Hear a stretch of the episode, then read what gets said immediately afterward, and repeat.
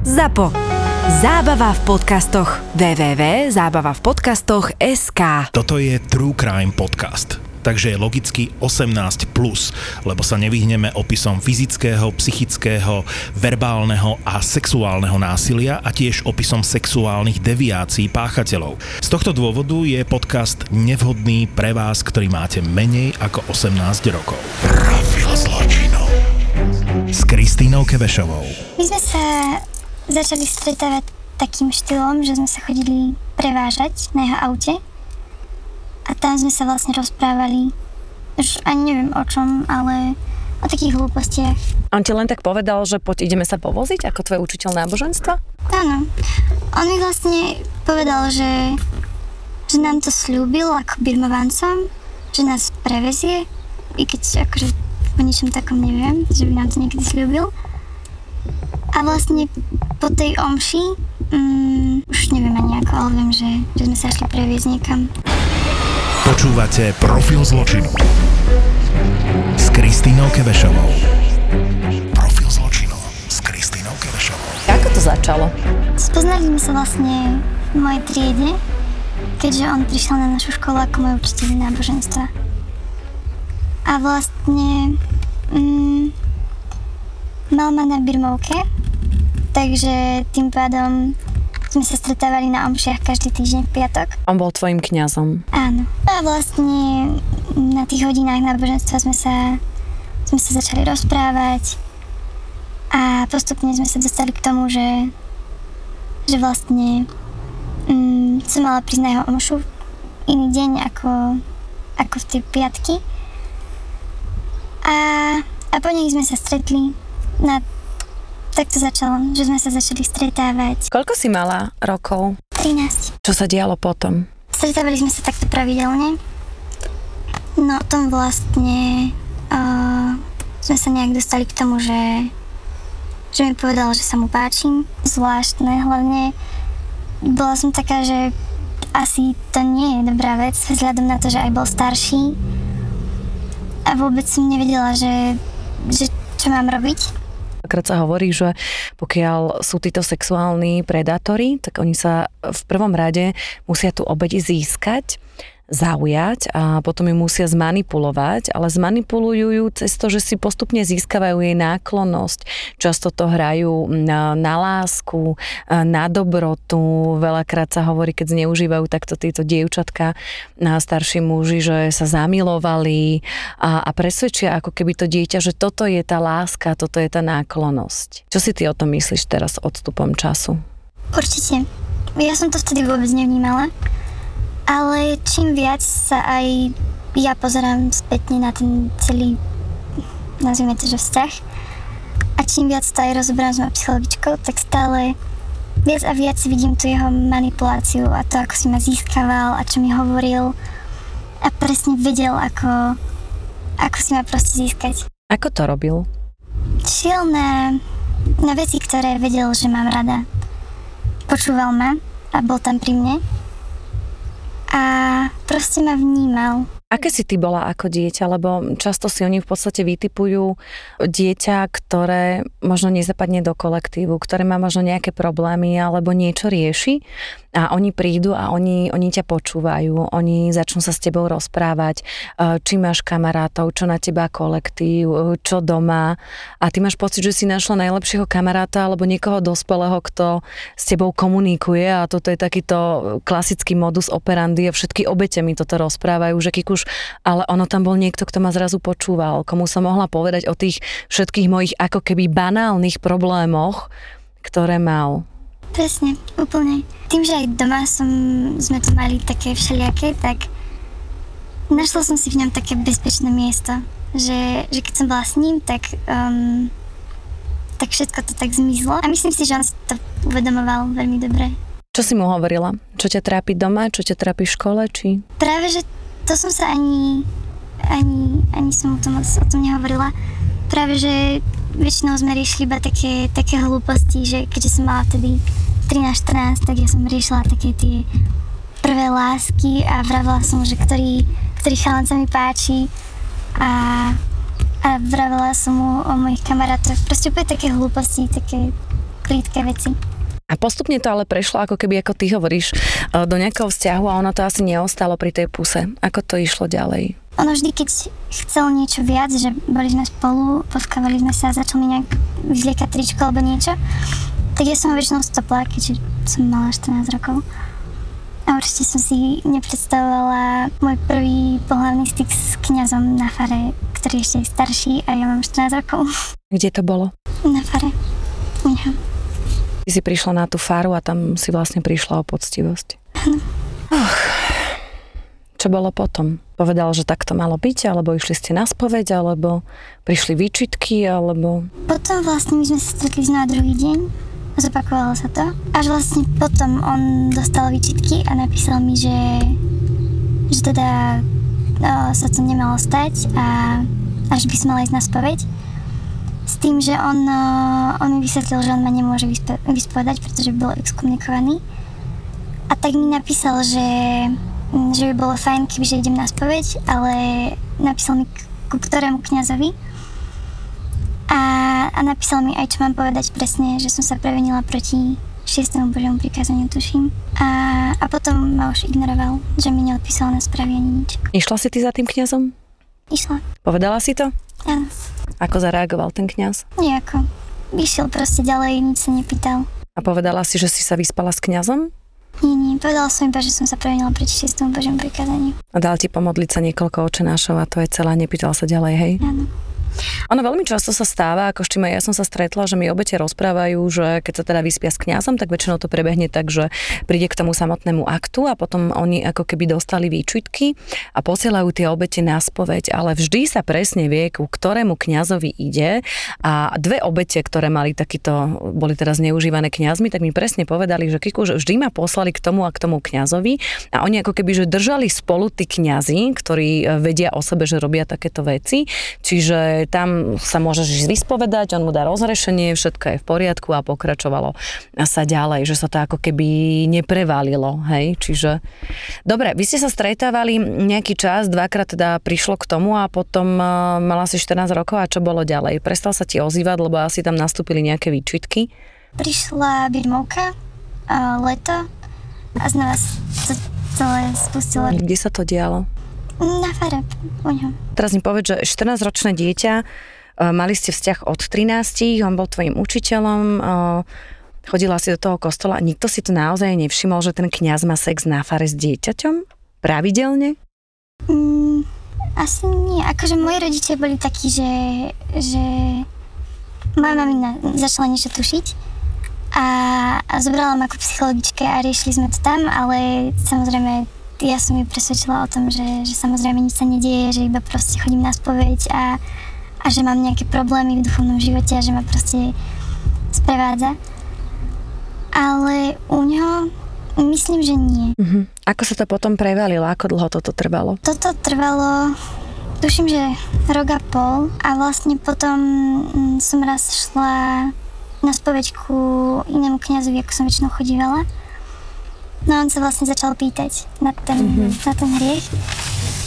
A zrazu to bolo také akoby, ja ani neviem, proste zrazu som si uvedomila, že, že už to nie je len také, že niekto nad tým mával rukou a išla som ďalej, ale zrazu akoby mi tak docvaklo, že naozaj proste toto nie je asi dobré.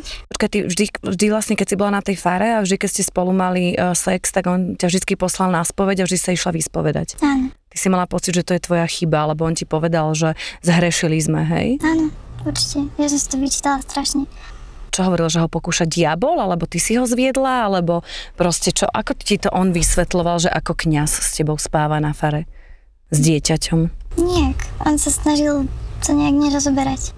Že ste sa vyspali a potom ti dal pusu, že chodomok máme, hej? Hej. A potom na druhý deň ma väčšinou ignoroval, lebo mal výčitky svedomia. A potom ti napísal, že chod na spoveď. Áno. A ty si išla na spoveď a tak toto a potom zase prídi za mňou na faru. Hej.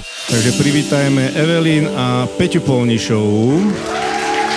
Čaute kočky. Ahojte. Nie nadarmo sa hovorí, že kto sa neprekoná, nezažije.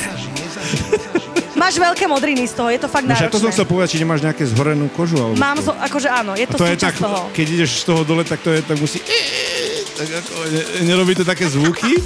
Keď A sa, preto trošku, sa- keď sa pred- trošku akože zošuchneš, vieš? Preto sa dáva nahlas hudba. Kto prišiel minulý víkend do Demenová rezort, zažil najväčšie podcastové hviezdy naživo.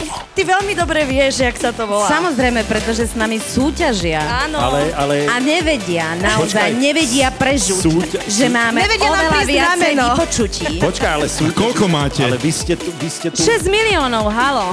Len tak. 6 miliónov 100 tisíc. Toto si chcel, Boris? koľko? Koľko tam bolo? Toto 6,5? si chcel? Áno, Majo, presne toto sme chceli. Aby vás mohli vidieť naživo pri nahrávaní podcastu, aby vás mohli stretnúť, pokecať s vami a urobiť si spoločnú fotku. Ten pán so strojčekom, Slavkovský. Slavkovský. Slavkovský, Ale Ja som... Ja som tiež ďalší mic drop v mojom živote. Ďakujeme, že ste boli. Zapo naživo podporili. Značka Vejo reprezentuje už 25 rokov poctivý slovenský dizajnový nábytok vyrábaný na mieru. www.vejonábytok.sk Liptov treba zažiť. Celoročne ponúka dovolenky a výlety, ktoré sprostredkujú množstvo nezabudnutelných zážitkov. Viac na visitliptov.sk A už viac ako 30 ročia nás spája knihkupectvo Martinus s knižnými príbehmi. www.martinus.sk Profil zločinu. On ti ale aj posielal rôzne videá a fotografie pornografické, ako som ich ukázala.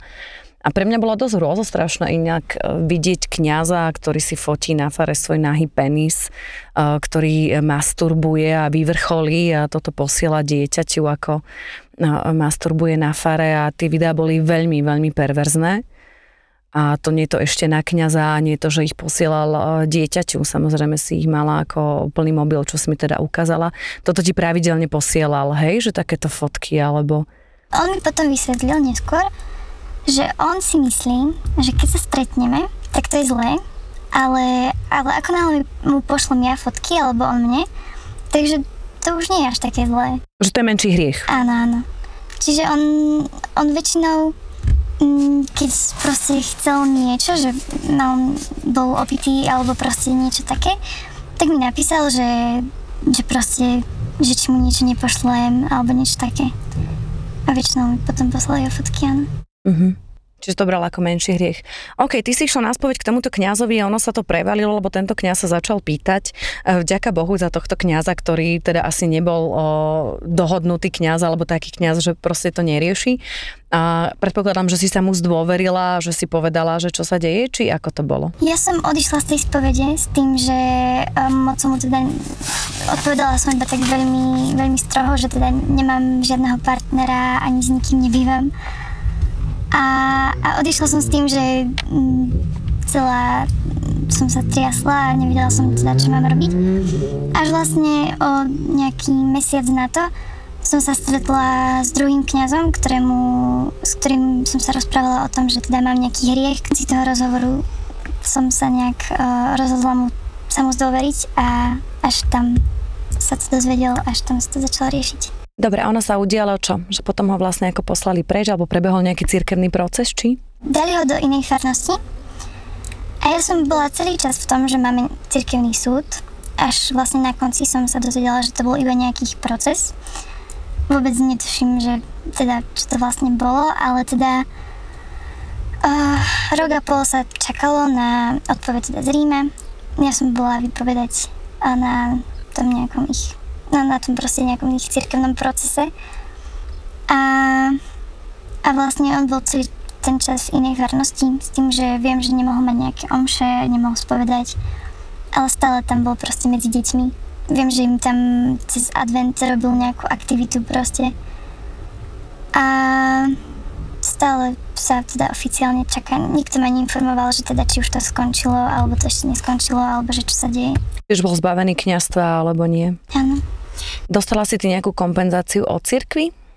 vôbec, absolútne. Oni ti nepovedali, že či ho nechali kňazom, či nie, ty iba vieš, že ho prevelili do inej farnosti a nič iné nevieš. So mnou nikdy nikto od nich nekomunikoval. Vždy iba som všetko riešila cez kniaza a tiež vždy som sa mu ja ozvala, že čo sa deje, čo znamená čo a tak nikto.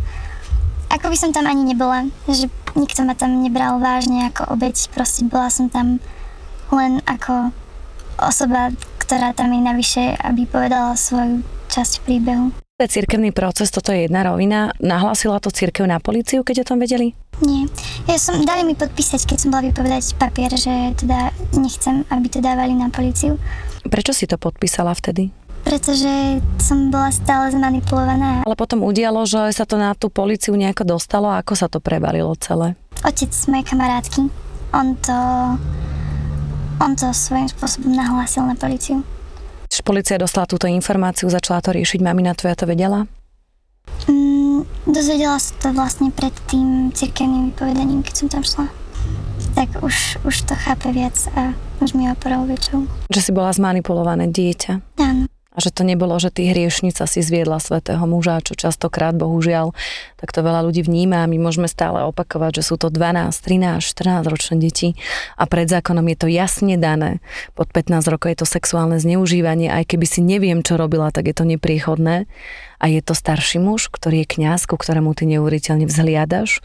Je to starší muž, ktorý bol tvoj učiteľ a ktorý ťa cez to, že bol pozorný, že sa s tebou kamarátil, že postupne ti nastavoval tú sexualitu. Ty si bola sexuálne absolútne neskúsená, nie? Ty si nevedela, čo to je. Veď práve. Predpokladám, že sa ti ani ten sex nepáčilo, že si to robila kvôli nemu. Vôbec, ja som, odchádzala som s tým, že, že toto, takže tak všetci ospevujú, proste ne, nechápala som absolútne. Bolo ti to hnusné. Bolo. S Kristínou Kevešovou. Podľa mňa tí ľudia si ani nevedia predstaviť, aké, aké ťažké to je hovoriť o tom. A hlavne ešte, ešte keď žijete v malom meste, kde proste väčšina ľudí tu na farnosti sú takí, že predsa oni ho poznajú z toho krásneho svetla, kedy on, on, on prednášal na tých kázniach a, a bol skvelý, všetkým pomáhal, ale ja ho nepoznám z tohto svetla, ja ho poznám z toho druhého. A veľmi ťažké vidieť, že, že po tom, čo, čo ja tu po meste chodím už, už rok a, a všetci si ukazujú na mňa prstom, že proste ja som zviedla kniaza, má on dostať iba nejakú podmienku alebo proste smiešne dva roky a príde mi to iba také akoby tým tak potvrdili tých ľudí, že, že proste nedostal ani poriadny trest. Áno, je to veľmi cítiť uh, v malom meste. To s tým sme sa väčšinou stretli, keď sme boli či stred alebo východ uh, Slovenska. Pokiaľ bolo malé mesto, tak väčšina tých ľudí bola ako keby na strane kňaza. A bolo im úplne jedno, to sme riešili aj v Sabinove, že tam boli dievčatá zneužívané 9, 10, 11, 12 ročné. A skôr akože tí ľudia tak reagovali, že a že veď je to pán farár, no tak veď niečo sa stalo, tak zneužil pár dievčatiek alebo zneužil pár chlapcov a veď nebudeme o tom hovoriť, že je to hamba, akože a čo to A keď je to najmä dievča, tak väčšinou hovoria, že to dievča ho zviedlo.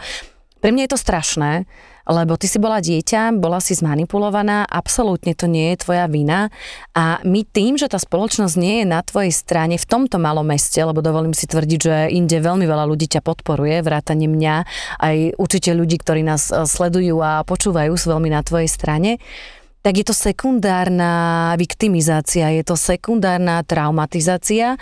A ty si sa rozhodla, že to ideš dať na tú políciu, polícia sa často k tomu chová benevolentne, aj to vyšetrovanie je často také len, aby bolo. Tiež si myslím, aby prokuratúra e, súhlasila s dmienkou, je trošku výsmech, oni by mali bojovať za teba a nie, že dajme nejaký proforma trest a mal by sedieť na dlhšie, lebo to sexuálne zneužívanie bolo opakované. Sa neospravedlnil, lebo teraz po súde sme mu chceli dať prístor na vyjadrenie, či sa ospravedlní. Vieš čo, rozbehol sa, utekal, buchol do kamery a bol veľmi nahnevaný, veľmi nahnevaný. Mi ty srdiečko moje, čo si ty zažívaš všetko? Si hovorila, že ťa chceli vylúčiť z toho zboru, či? Áno.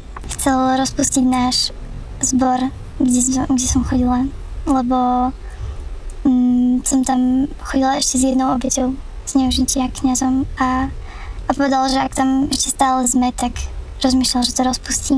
Prečo? Ja neviem.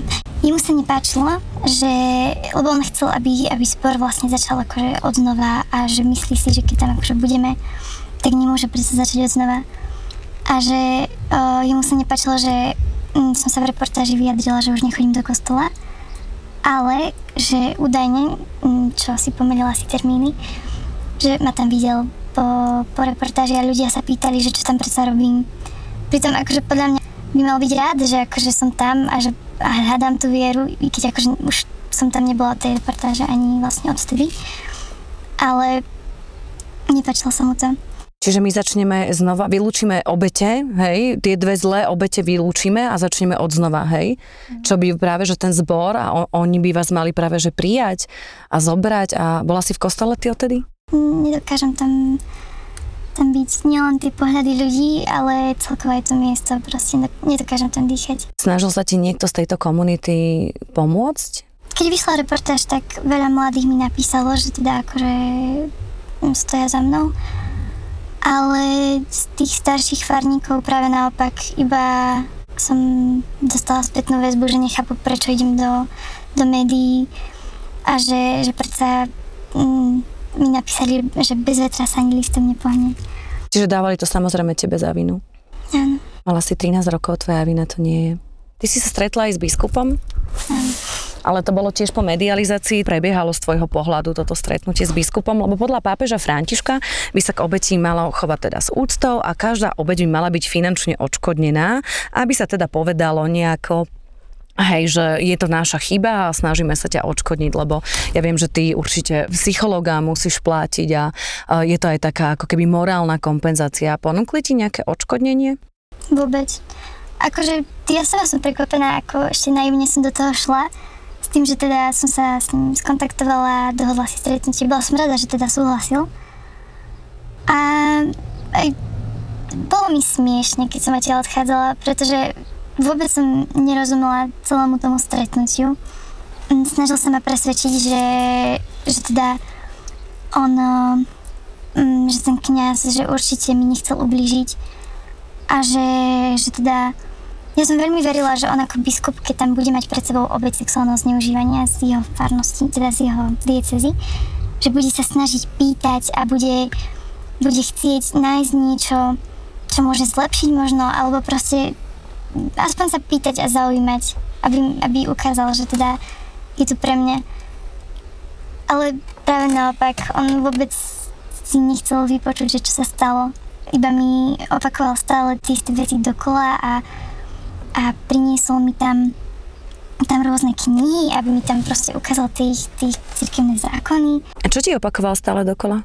Povedal mi, že som sa previnila proti Božiemu prikázaniu, mm, že som že som vlastne išla do médií. Vtedy, keď si si nevedela dať rady, keď ťa proste tá církev odmietala, nie? Áno. Keď sa nič e, nedialo, nikto s tebou nekomunikoval, nikto ti nedával vedieť, ty si vedela, že stále je kňazom, ja viem, že ty si najprv nechcela ísť do médií, a aj ja som ti teda nepísala, aj som vedela som o tebe, ale ty si sa až po niekoľkých mesiacoch teda ozvala a si povedala, že chceš sa iba stretnúť a chceš sa porozprávať. Až po niekoľkých mesiacoch si prišla, že chceš to dať von a veľmi si s tým bojovala, aby si to medializovala a taký ten tvoj poput bolo to, že sa nič nedieje, že proste církev s tebou nekomunikuje, že ti nepomáhajú, že ty s tým dávala neuveriteľne veľa šancí, že ti nikto nehovoril a že si stále chodila po meste a nerobila nič vlastne policia, oni to nenahlásili, on si stále bol nejakým kňazom a ty si stále mala ten pocit, že...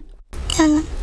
Ja som sa veľmi bála, že tým, že som vedela, že v inej farnosti a robí tam aktivity pre deti, že sa to veľmi ľahko zopakuje a vôbec som nerozumela, že prečo je v inej farnosti. Chápala som, že církev potrebuje nájsť iné, iné miesto na bývanie, lebo má, tak, má takú povinnosť. Ale prečo ho proste nedala do nejakého kláštora alebo proste niekam, ale prečo ho dala proste do inej farnosti, kde sú deti a kde sú iní ľudia, ktorí veria, že že je tam kňaz, ktorý ich proste bude viesť. Ty si bola taká, že si ho ani nechcela ako keby potrestať, nie? Že cez políciu ty si iba chcela, aby neubližoval ďalším obetiam a si sa bála, že sa to môže zopakovať, tak vtedy. Dobre, na tomto stretnutí tak teda ti bolo povedané, že hriech nebola ti ponúknutá žiadna kompenzácia, alebo ja neviem, psychologa, oni by ti mali, dajme tomu aspoň, ja viem, že chodíš k psychologovi asi, že, že je to náročné. Ponúkli mi, myslím, že niečo také spomínal, vravel mi, že ak by som chcela, takže majú nejakého tam na biskupskom úrade nejakého psychológa. Ich. Ich Čo je akože ísť sa hovoriť ďalšiemu kňazovi o tom, že ma zneužil ďalší kňaz, je úplne ako traumatizujúce a to väčšinou toto oni urobia ako proforma. Tiež mi to ďalšia obeď hovorila, tak povedia, že my máme túto takého nejakého, hej, na, na úrade biskupskom alebo niekde a teraz každá jedna obeď mi povie, že aj ja mám ísť inému kňazovi hovoriť o tom, že ma nejaký kňaz zneužil. To by mal byť odborník, ktorý je absolútne mimo tej komunity. Presne. Myslím si, že by ma to ešte viac ničilo. Ale neponúkli ti finančné. Ospravedlnil sa ten biskup, povedal, že je mi to ľúto, alebo... A vlastne na začiatku, keď sme prišli, tak uh, sa mi ospravedlnil, tak tak bolo. Hej. Ale aspoň, aspoň niečo. Počúvate Profil zločinu s Kristínou Kevešovou. Tebe to asi zmenilo život dosť. Veľmi. Ja tým, že mám uh, z toho posttraumatickú stresovú poruchu, mm. tak, uh, tak celý život sa zmenil môj. Ono, je to taká nálepka, že vlastne mm, nemyslím si, že ma to definuje, ale dosť to tak tvorí môj život, keďže vlastne ma to dosť zmenilo. A, a neviem, mm, je to ťažké, hlavne teraz je škola a ja namiesto toho, aby som riešila koncoročné známky, riešim súd. Ale vôbec nechápem postoj cirkvi, pretože myslím si, že každý chceme, aby sme, aby predsa sme sa v tej cirkvi cítili proste dobre, aby sme sa nebali vychovať tam deti a proste nebali sa kniazov, že nám ich proste budú zneužívať. A myslím si, že, že by sme nemali ísť proste proti sebe ako, ako rivali, ale práve že naopak, že myslím si, že tá církev môže tým médiá tak dobre využiť. Veľmi veľa dobrých kňazov, určite ich poznáme aj ty a ja a veľmi veľa dobrých kňazov nám aj pomáha, aj s nami teda komunikuje, ale je tam stále takých kňazov, je tam stále taká vetva, ktorá to tají. Mne príde, že aj v tej cirkvi sú ako keby také dve skupiny. Jedna je taká, kde je ten pápež František, ktorý hovorí, že očistite církev od týchto predátorov, začnite hovoriť otvorene, prestante klamať ľudí, prestante to ututlávať a média nie sú nepriateľ, pokiaľ e, robia tú robotu, že vlastne poukazujú na to, čo sa deje a potom je tam taká tá druhá, ktorá to bude tutlať, ktorá bude stále ukazovať na teba a ty budeš potrestaná, keď povieš pravdu. Ja si myslím, že to vôbec nie je uh, fér a že to nie je správne. Uh, veľmi ma mrzí, že si si zažila aj v škole uh, takú tú šikanu, že na teba ukazovali, že si to zažívaš uh, v meste. Viem, že veľa obetí to bolo dokonca až tak vážne, že sa presťahovali do iného mesta. Anielik môj, keď prídeš do Bratislavy, rada ťa uvidím kedykoľvek. Myslím si, že veľa ľudí pri tebe stojí, naozaj stojí a si veľkou hrdinkou, lebo si prehovorila preto, aby si pomohla asi ďalším obetiam, že? Určite. Hlavný, hlavný um, môj cieľ. Prečo to robím? Aby, aby všetky obete videli, že, že naozaj sa nemusia bať prehovoriť. Koľko je obeti túto v tomto meste? Ty vieš o ďalších, že? Minimálne viem o dvoch. A myslím si, že ich je o mnoho viac. S inými kňazmi ďalšími, hej? Áno. Ježiš Maria. Ja viem o dvoch kňazoch, o dvoch obetiach a ty vieš o ďalších dvoch, hej? Mhm. A to ste malé mesto a to sú štyria. A nechcú hovoriť? Nie, nechcú. A na jednej strane ich chápem, lebo sama vidím, aké ťažké to je. Je to nehorazne a je to strašné. A myslím si, že väčšina ľudí si ani nechápe a si ani nevie predstaviť, čo zažívame, keď prehovoríme. A iba vidia tú svoju stranu, že, že no tak poď, idem ju odsúdiť, idem napísať hnusný komentár. Zase na ďalšej strane myslím si, že kebyže kebyže o tom všetky začneme hovoriť a začneme naozaj proste tlačiť na to, že, že aby si ľudia uvedomili, o čom to je, takže že by snáď už sa to zlepšilo, celá tá situácia. Aký máš sen do budúcnosti? Ísť na výšku? Mhm, áno. Na akú? A buď na policajnú alebo na psychológiu. Mhm. Chcem pomáhať ďalej. Hlavne mm, som rada, že v tomto celom som sa, som neostala sa tak len utápať, ale našla som si v tom také to, že môžem to využiť a môžem s tým pomáhať iným. Ono je to asi také veľké zadozučenie, alebo aspoň niečo v tom nájdeš, nie? Že veľa obetí mi povie, že aspoň, aspoň nejaký zmysel v tom otrasnom zlom, čo som si prežil, že aspoň sa viem trošku posunúť ďalej. Áno, určite. Niky si úžasná bytosť, pre mňa si veľmi veľká hrdinka, veľmi ťa mám rada, veľmi ťa obdivujem, že si našla tú odvahu, my sa poznáme dlhšie. O, už to bude myslím, že druhý rok, čo toto riešime, čiže nejde to len tak akože veľmi, veľmi rýchlo, že sa takýto prípad dostane pred súd. Je mi jasné, že ešte budeme to riešiť. Veľmi dúfam, že tento človek bude potrestaný a ja verím, že vďaka tebe prehovoria ďalšie obete keď uvidia tú tvoju silu a najmä pochopia, že to nebola ich vina. A nebola to tvoja vina. To si stále opakujem, nebola to tvoja vina. Aj keď tuto v tom malom meste budú po tebe tí ľudia pozerať, dúfajme, že raz pochopia a stále myslí na to, že stovky tisíce, stá tisíce ľudí stoja za tebou. Určite. Ďakujem ti.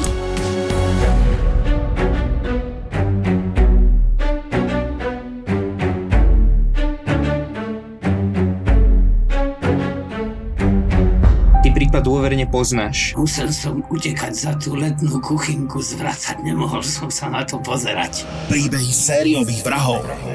Je možné, že páchateľová najbližšia rodina si na jeho správanie nevšimla nič neobvykle? Ja si myslím, že si všimli. A pokus o nahliadnutie do ich mysle. Nebol tam sexuálny motív vražd. No, nebolo to motivované sexuálnou deviáciou v pravom slova zmysle. Vražedné psyché. Psyché.